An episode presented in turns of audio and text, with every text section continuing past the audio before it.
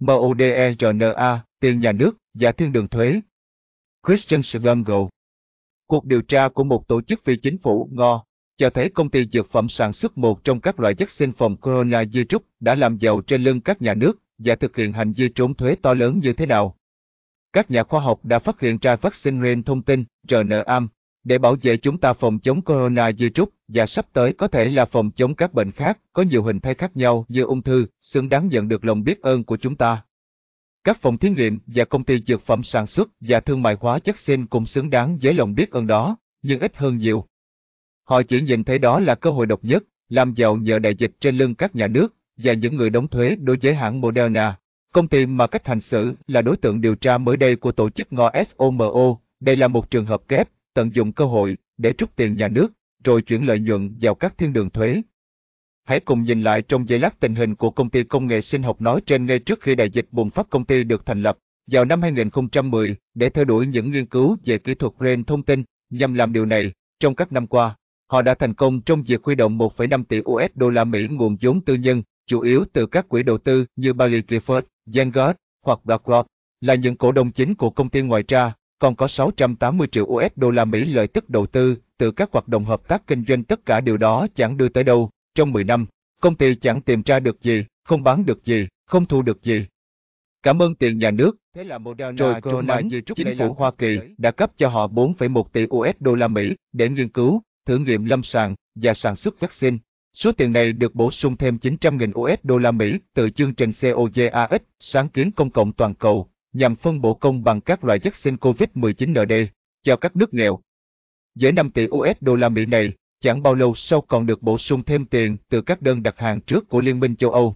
Moderna đã có thể dựa vào hai công trình đổi mới mà đại diện là ren thông tin và protein spike, hai sáng tạo cách mạng phát sinh từ nghiên cứu công cộng của Mỹ. Sau đó, công ty đã phát triển một vaccine ren thông tin, một lần nữa, với sự hỗ trợ, không những bằng tiền mà còn từ nghiên cứu công cộng của Mỹ. Moderna và chính phủ Mỹ đang đồng nắm giữ bằng sáng chế. Khi nhận tiền của chính phủ Mỹ, công ty đã cam kết minh bạch phần các khoản đầu tư của công ty được tài trợ bằng nguồn tiền nhà nước, nhưng họ đã không làm điều đó. Cuộc điều tra của SOMO cho thấy phần này có vai trò còn chủ đạo hơn nữa.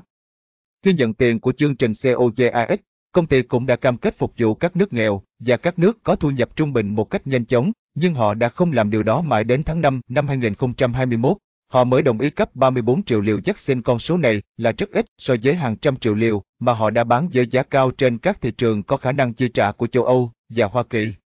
Đổi mới, thuế khóa. Nhưng lòng tham của giới điều hành công ty còn lâu mới dừng lại ở đó. Nếu muốn tham quan các văn phòng của Moderna, bạn sẽ phải đến Massachusetts. Cuối cùng, kinh doanh ở một bang khác, Delaware, một thiên đường thuế mà ai cũng biết, nơi có 973.000 cư dân và 1,5 triệu doanh nghiệp.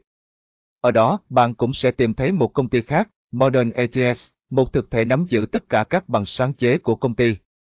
Delaware có tất cả những lợi thế của sự thiếu minh bạch mà một thiên đường thuế có thể cung cấp, đặc biệt là việc không có nghĩa vụ công khai sổ sách của họ, thuế doanh nghiệp ở mức 8,7%, hệ thống tư pháp thuận lợi cho cổ đông và không đánh thuế thu nhập đối với các tài sản vô hình như bằng sáng chế. Điều đó thật tuyệt vời.